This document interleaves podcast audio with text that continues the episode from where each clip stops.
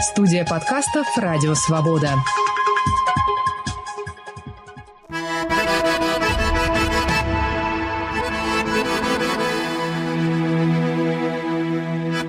Салам алейкум! Здравствуйте! Вы слушаете очередной выпуск подкаста «Хроника Кавказа» с Вачагаевым. Мой собеседник Георгий Мамулья, французский историк, доктор наук, автор многочисленных работ по истории кавказских диаспор в Европе, в том числе и по прометейскому движению 20-30-х годов 20-го столетия.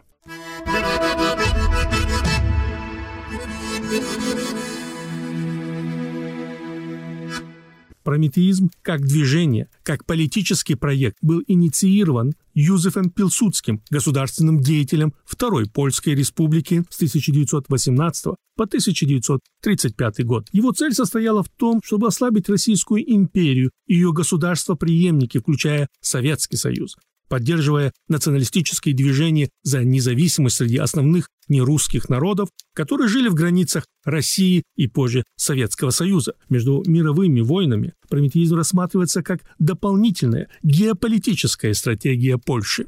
Уважаемый Георгий, почему изначально взяли название Прометей. Просто интересен сам культ Прометея, которым увлекались меньшевики в 20-х годах. Кто предложил, с чем это было связано? Тут э, нужно сказать, что культ Прометея, он изначально был распространен среди национальных э, меньшинств бывшей Российской империи, именно как символ вот, сопротивления вот этому русскому империализму. И, конечно, было связано с тем, что мифологический Прометей, он был пригвожден э, к горам Кавказа. То есть изначально именно Кавказ играл здесь очень большую роль. Что касается того, кто предложил предложил название «Прометей» в качестве названия журнала, который стал выходить в 1926 году в Париже, и от э, чего, собственно говоря, и пошло прометеевское движение. Тут существует два мнения. Согласно первому, Название журнала предложил бывший министр иностранных дел Союза горцев Северного Кавказа и Дагестана, а впоследствии Горской республики Гайдар Бамат, потому что первый номер Прометея, он был фактически составлен на его парижской квартире,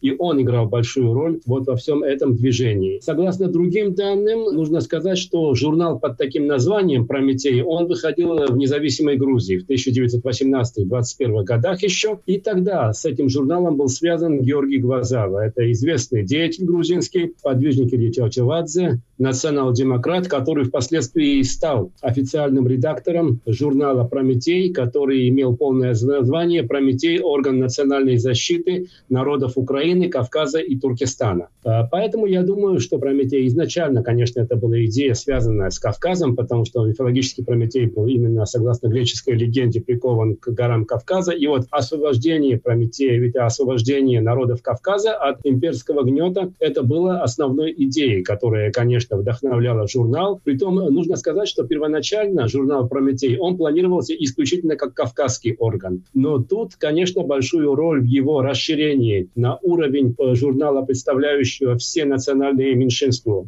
бывшей Российской империи, угнетаемые в свое время царским империализмом, а уже после 1920-21 годов уже большевистским империализмом, это, э, значит, вот большую роль сыграл Э, польский политик и польский деятель Тадеуш Головко, который был в 1927 году назначен начальником Восточного управления польского МИД. Это был известный деятель, один из ближайших сподвижников маршала Пилсудского. И вот он предложил непосредственно назвать журнал «Прометеем», который бы подходил бы как для кавказцев, так и для остальных народов, национальных меньшинств бывшей Российской империи. Он прямо говорил, он в письме к известному азербайджанскому делу Топчебашу, он прямо говорил так, значит, вот, что создать узкокавказский журнал в Париже, в Центре международной политики, это было бы сузить значение Прометея. Прометей должен как бы фактически он представлять э, движение всех нерусских народов. И вот поэтому-то первоначально он уже вышел как Прометей, орган национальной защиты Украины и Кавказа, а потом впоследствии уже в 27 году к нему присоединились и туркестанцы. Слушателям надо дать понять, что журнал Прометей – это всего лишь часть этого движения, то есть он зародился еще более ранний период. Оно зародилось на целый век раньше, буквально на целый век раньше до того, пока вышел э, журнал «Прометей». Журнал «Прометей» первый номер его вышел в 1926 году. Но само движение как таковое, фактически, я э, уверен, что оно зародилось еще буквально в 30-х годах 19 века, после того, как фактически польское национальное восстание было подавлено, Польша превратилась фактически в губернию Российской империи. И вот тогда-то польские представители стали искать контакта со всеми представителями национальных меньшинств бывшей Российской империи, потому что поляки, они фактически лучше, чем другие европейцы, знали, что именно национальный вопрос, именно национальные меньшинства, они представляют Ахиллесову пяту Российской империи. Поэтому уже в 30-х, 40-х годах мы видим, что правительство Польши в эмиграции, возглавляемое Чарторийским, они находились в отеле «Ламберт» в Париже в то время, оно налаживает очень э, так, тесные контакты со всеми представителями национальных меньшинств, и в частности с горцами. Мы знаем в то время, что огромное значение имели события на Западном Северном Кавказе, в частности в Черкесии, где развивалось национально-освободительное движение горцев. И фактически поляки сделали все, чтобы это национально-освободительное движение, оно успешно могло сопротивляться русскому экспансионизму. Они послали на помощь черкесам несколько экспедиций. Они сделали все, чтобы фактически помогать горцам Северного Кавказа противостоять русскому империализму. В годы Крымской войны они пытались связаться и с Шамилем, и даже с Северо-Восточным Кавказом. Иногда им это удавалось, иногда нет. Но во всяком случае совершенно очевидно, что уже фактически с 30-х, 40-х годов XIX века идея основная прометеизма, правда, без, может быть, формального названия этого, значит, вот названия прометеизма, она уже присутствует в политике польского правительства в изгнании, и они очень активно сотрудничают с горцами и пытались сотрудничать в том числе и с грузинами. Пытались с грузинским национально-освободительным движением наладить отношения. Им тоже это удалось, но, конечно, в меньшей степени, чем с горцами, потому что основной протестный потенциал в то время и основной, так сказать, потенциал антиколониального движения он в то время был сосредоточен на северных склонах Кавказа, то есть именно вот на территории Черкесии, на территории северо-восточного Кавказа. И именно с этого периода уже идут фактически то движение, которое направлено на то, чтобы фактически противоставить русскому экспансионизму и русскому империализму именно э, стремление к национальной независимости малых народов. Уважаемый Георгий, когда мы читаем документы, связанные с прометейским движением, очевидным становится активность украинцев, кавказцев. Корректно ли говорить, что костяком движения было кавказско-украинское сотрудничество. Это совершенно корректно, потому что первоначально журнал «Прометей», он именно и вышел так. Он вышел как «Прометей», орган национальной защиты Украины и Кавказа. И только после нескольких номеров к нему присоединились уже представители Туркестана. И фактически кавказцы и украинцы, они сотрудничали очень э, тесно в Прометее. Это был тем фактически становым хребтом, который гарантировал то, что Э, прометеизм существует, прометеизм развивается, и уже вокруг этого вот станового хребта украинско-кавказского уже потом сложились и остальные, так сказать, национальные организации, которые примкнули к прометеевскому движению. А примкнуло их очень много, потому что мы знаем, что там были и туркестанцы, там были и волжские татары, там были и крымские татары, там были даже казаки, которые хотели восстановить свою независимость. Поэтому я бы сказал бы, что кавказско-украинская смычка, она была, конечно, разумеется, основной, становым хребтом прометеевского движения. Вы э, смогли э, найти очень много документов, связанных с этим движением, которые ранее не публиковались. Безусловно, каждый документ э, позволяет нам более лучше понять, что происходило в это время в Европе среди кавказской диаспоры, украинской. Какую политическую ошибку или ошибки, на ваш взгляд, совершили тогдашние лидеры движения? То есть в чем был главный просчет? Э, я должен сказать, что особых просчетов с их стороны я, честно говоря, не обнаружил, потому что все лидеры кавказцев и все лидеры украинцев, которые тогда участвовали в Прометеевском движении, они, в общем-то, сотрудничали достаточно тесно, и они, конечно, так сказать, основывались на тех предпосылках, которые, собственно говоря, очень актуальны и на сегодняшний день. То есть на чем? Что Кавказ должен быть единым, Кавказ, как Северный, так и Южный Кавказ, должен быть объединен в Кавказскую конфедерацию, то есть единое государство фактически, что является единственной гарантией независимого существования народов Кавказа.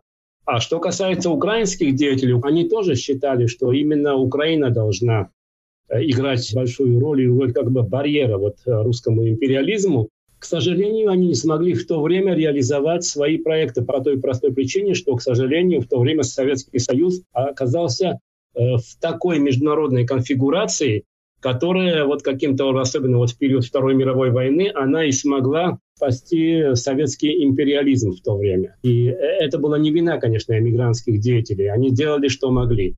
Но я думаю, что самым главным, что является э, плюсом э, вот, деятельности прометеевских лидеров, это то, что они исходили совершенно из э, правильных предпосылок. В чем была эта предпосылка? Предпосылка была в том, что основным врагом национальных меньшинств бывшей Российской империи является российский имперский централизм. То есть они понимали, что до тех пор, пока в России будет централизм, будет он централизм э, монархическим, будет он централизм большевистским, или даже, допустим, вот даже сейчас вот путинский централизм. Это прямой путь к диктатуре, к авторитаризму. И что главная власть, главная, так сказать, вот, конечно, э, основа именно демократизации территории бывшей Российской империи, это, конечно, сосредоточение власти в регионах. И вот тут-то, я думаю, конечно, их э, точка зрения, она вполне актуальна и сегодня, и она совершенно актуальна в настоящие дни. И история последнего столетия, кстати, она подтвердила правильность их э, предположений. Юрий, вы коснулись о том, что Советскому Союзу удалось все-таки стать э, государством, к которому западный мир начал относиться иначе, особенно в период Второй мировой войны. На самом деле, чаще всего возникает вопрос, ну, уже в 30-х годах все-таки Советский Союз был признан большинством стран на тот период, это уже более сильные государства, и тем не менее в Европе вот э, эта группа, которая объединилась именно на идеях необходимости добиться независимости от России, а на тот период уже Советского Союза, все-таки не покидал уверенность, что они добьются победы, или все-таки уже шло как-то по накатанной, то есть они продолжали то, что начали, но не могли просто остановиться? Или как э, можно воспринять, что они продолжали эту деятельность против Советского Союза, уже более сильного государства, чем в 20-х годах? Э, вы знаете, я бы не сказал бы, что вот они как-то, так сказать, вот шли по накатанной. Я думаю, что они исходили из тех предпосылок, что Советский Союз, в общем-то, является лоскутной империей то Советский Союз является, как и до этого Российская империя, в общем-то, искусственным объединением, что любые империи рано или поздно должны закончиться, поэтому они фактически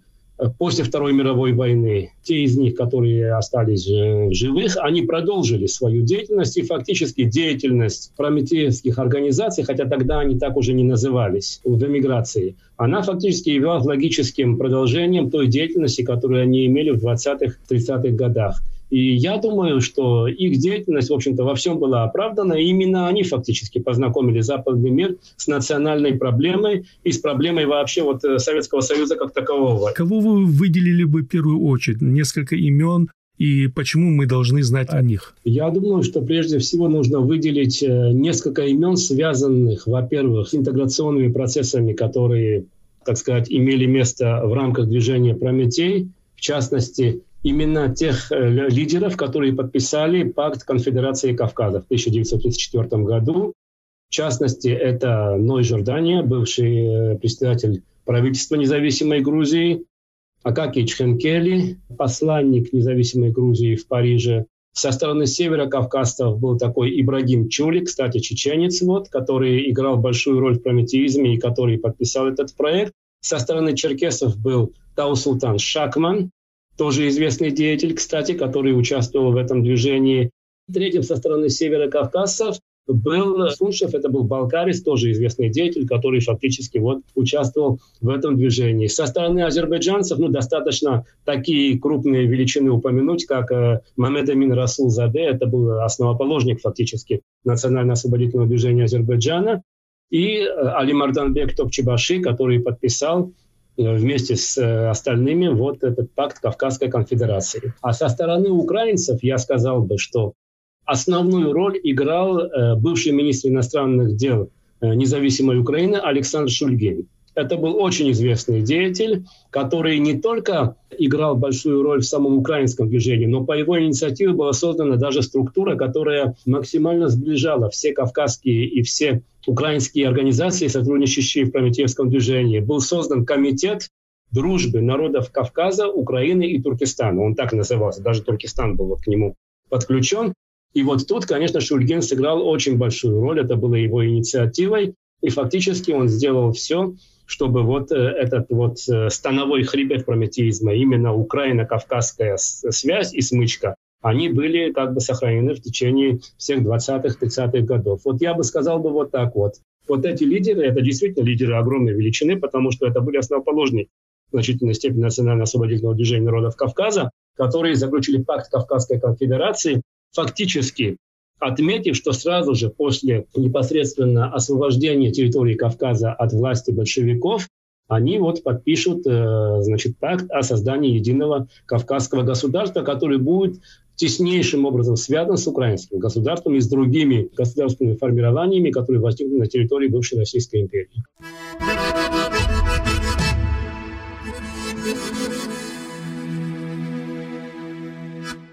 Вы слушаете подкаст «Хроника Кавказа» с Вачагаевым. И вместе с моим гостем Георгием Мамулия, французским историком, мы говорим об аналогиях прометейского движения 20-30-х годов 20 -го века с национальными движениями современной России, число которых сегодня увеличивается на фоне войны в Украине.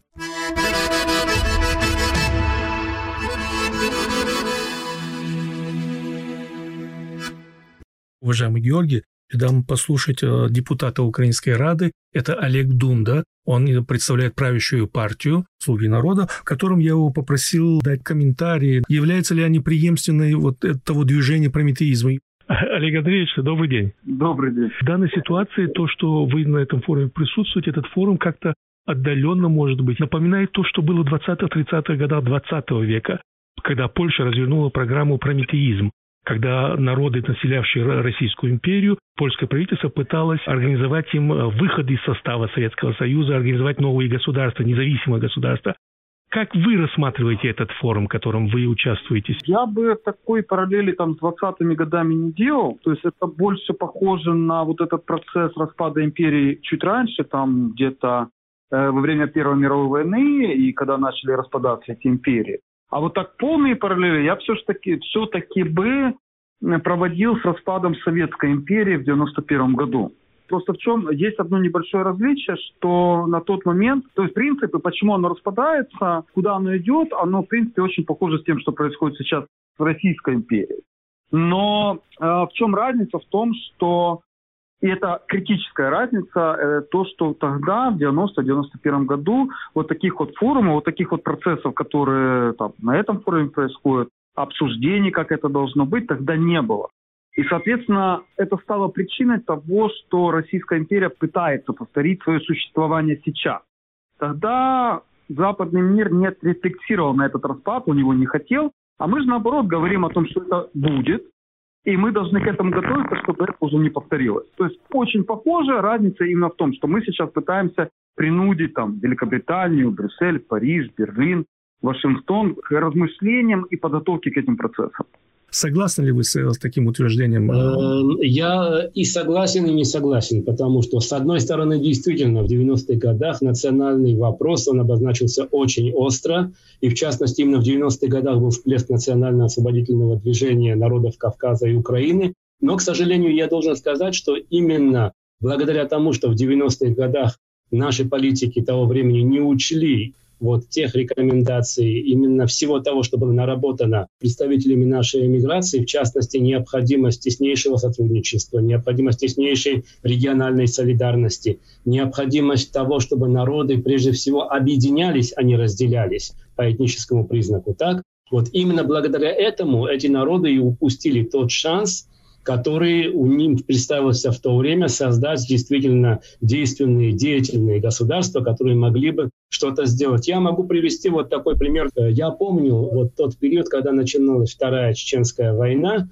когда вот уже Путин пришел к власти, уже он начал, он начал э, вот войну, э, значит, вот против Чечни. И вот когда эта война начиналась, я думал, что если бы, допустим, все представители Северо-Кавказских республик и мусульманских республик, которые были в то время в Российской Федерации, вот единым фронтом выступили бы и заявили бы категорический протест, что вот либо вы немедленно прекращаете войну, либо мы объявляем нашу независимость, тогда, возможно, бы, можно было бы удержать Путина, чтобы он войну не развязал. Но в то время, вот вы видите, вот, этот, вот эта традиция взаимодействия, взаимовыручки, взаимной помощи, ее не существовало в реальности уже. Они забыли забыли о том, что с таким трудом и с такими вот именно вот интеллектуальными усилиями было выработано вот в 20-30-х годах в условиях эмиграции. Если бы наши политики тогда бы об этом знали бы, я думаю, что ситуация могла бы быть другой. Конечно, историкам трудно говорить, что было бы, потому что, в общем-то, сослагательное наклонение история не знает, но во всяком случае у меня создался такой факт,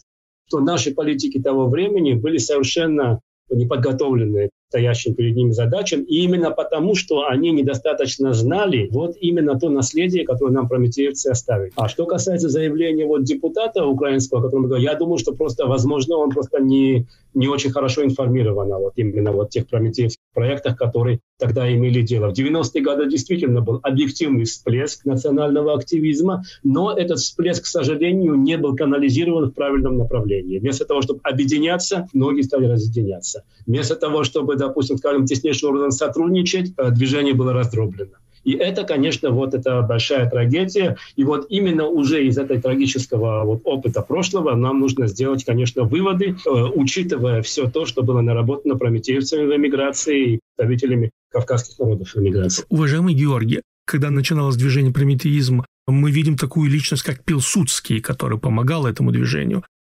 Как мы знаем, что интеграционные процессы, которые объединяли бы кавказские народы, начались э, в Грузии э, в начале 2000-х годов. Михаил Саакашвили очень бурно это начал, но с уходом Саакашвили это движение, скажем так, утихло. Сегодня Украина пытается э, возглавить это движение, интеграционное движение малых народов России вокруг себя. Нет ли здесь такого момента, что они в разные периоды, и Польша, и сегодня Украина, не пытаются ли они использовать момент для того, чтобы защитить себя, но завтра сменится президент, и все это опять уйдет, как это случилось в Грузии. Ну, что касается, значит, политики президента Саакашвили, нужно сказать, что политика президента Саакашвили, она была абсолютно правильной, потому что президент Саакашвили, он хорошо понимал, что Грузия является фактически центральной страной Кавказа, она в центре находится, поэтому геополитические интересы Грузии, они императивно диктовали ему, естественно, объединение. И он и начал с этого объединения прежде всего тем, что он установил теснейшие связи с Азербайджаном, пытался наладить хорошие отношения с народами Северного Кавказа. В частности, мы знаем, что он практически при нем произошло признание геноцида черкесского народа, что тоже был большой, конечно, значит, вот прорыв в этом отношении, что Грузия вот именно признала вот ту историческую вот ту несправедливость, которую Российская империя допустила в отношении черкесов. И э, нужно сказать, конечно, что э, он многое сделал для того, чтобы вообще как-то вот способствовать вот движению э, малых малых нерусских народов. Он создал канал «Пик», который фактически являлся тем, что был журнал «Прометей» в 20-х годах. То есть это был русскоязычный фактически канал, который вещал на всю Россию. Ну а что касается дальнейших событий, то тут существует несколько факторов, которые были очень трагичны. Прежде всего, конечно, самым трагичным это была так называемая перезагрузка, которую президент Обама задумал э, сделать с Путиным. И то, что сейчас всеми политиками признается, что это была катастрофа.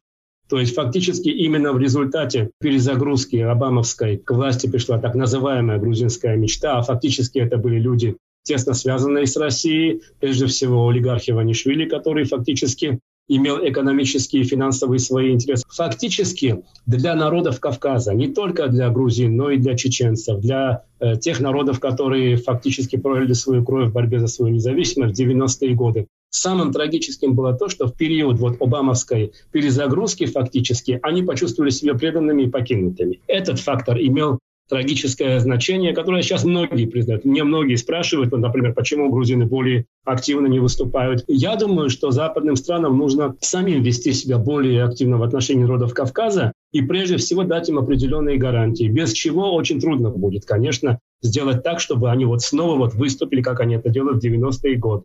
Они в определенной степени выжидают на местах, потому что не желают быть уничтоженными, естественно. С другой стороны, их лучшие представители воюют в рядах э, украинских э, вооруженных сил и тем самым фактически доказывают, что продолжают борьбу за свою независимость и свободу. Но более, конечно, таких вот рациональных рамках. И тут все зависит от западных стран. Западные страны должны быть более активными. Что касается современной ситуации, Поляки и украинцы, конечно, естественно, как и все политические движения, они исходят из своих собственных интересов, но они пытаются свои собственные интересы как-то э, каким-то образом координировать с движением э, других э, нерусских народов Российской империи. Потом и поляки, и украинцы, они все более и более приходят к прометеевской идее, кстати, очень рациональной, именно в том, что главным их противником является русский централизм. Вот они борются против этого русского централизма, который порождает факти матрицы, вот, который порождает вот, русскую деспотию, порождает русский империализм, порождает вот то э, автократическое вот такое вот государство, которое э, фактически мы имеем вот сейчас перед собой. Поэтому я бы сказал бы, что прометеизм, он живет, прометеизм существует, и поляки, и украинцы, они используют, естественно, предпосылки, которые вот именно, которые в свое время были использованы прометеевцами. И э, тут, естественно, нужно сказать, что их э, цели и задачи, они совпадают с целями и задачами малых народов э, нынешней Российской Федерации и бывших республик бывшего Советского Союза в том отношении, что они направлены на, прежде всего, ослабление централизма, на возвращение России в демократию через именно ее децентрализацию. То есть мы можем говорить о том, что то, что сегодня происходит, хотя это и не под флагом прометеизма, оно все-таки именно выполняет те функции, которые брало на себя в свое время прометейское движение. Естественно, и именно события, последние события вот на Украине, они это подтверждают, потому что именно на национальные меньшинства, многие находящиеся в эмиграции, создали свои воинские формирования, которые воюют бок о бок с украинскими вооруженными силами. Украинцы и поляки поддерживают движение всех национальных меньшинств за свои права. Я бы сказал, бы, как историки мы должны понимать, что ничего не происходит само по себе. У всего есть какая-то, значит, вот первопричина. У любого движения есть свои истоки. И вот истоками того, что происходит сейчас, является именно та борьба, та вековая борьба, которая велась именно вот национальными меньшинствами бывшей Российской империи за свою независимость, за право собственное самоопределение, и которая фактически уже вот уже с 1926 года официально называлась Прометеевским движением, но которое существовало до этого уже фактически в течение одного века. Но они исходят из тех предпосылок, которые фактически были предпосылки, которые способствовали формированию прометеизма и продолжают ту же самую традицию. И это, конечно, показывает, что идеи прометеизма живы. И вне зависимости от того, называем мы их прометеизмом или не называем прометеизмом, в любом случае сотрудничество малых народов,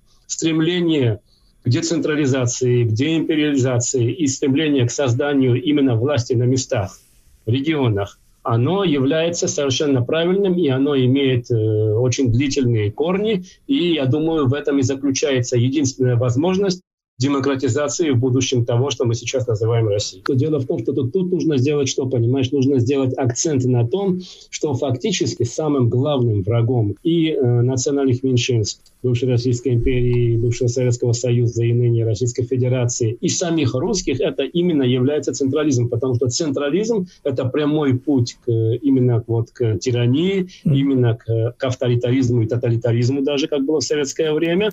И фактически до тех пор, пока централистские, вот такие имперские структуры, они будут сохраняться, покоя не будет ни русским, ни национальным меньшинствам, ни всему миру.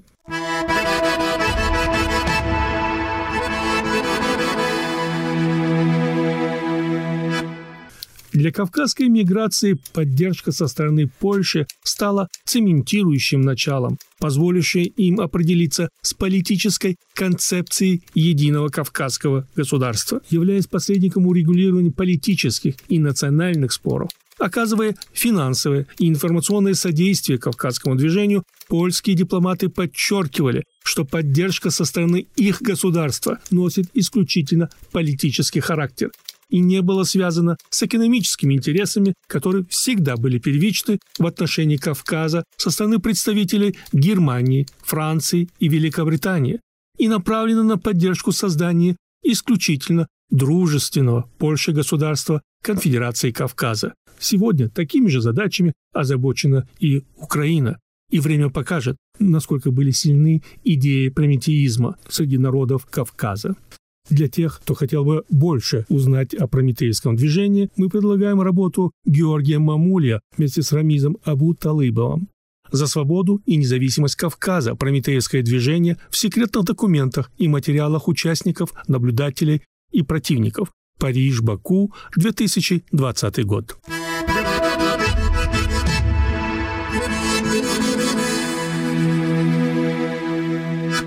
Гостем очередного выпуска передачи «Хроника Кавказа» был Георгий Мамулья, французский историк, доктор наук, и мы говорили об аналогиях прометеевского движения 20-30-х годов 20 -го века с национальными движениями в современной России, число которых сегодня увеличивается на фоне войны в Украине.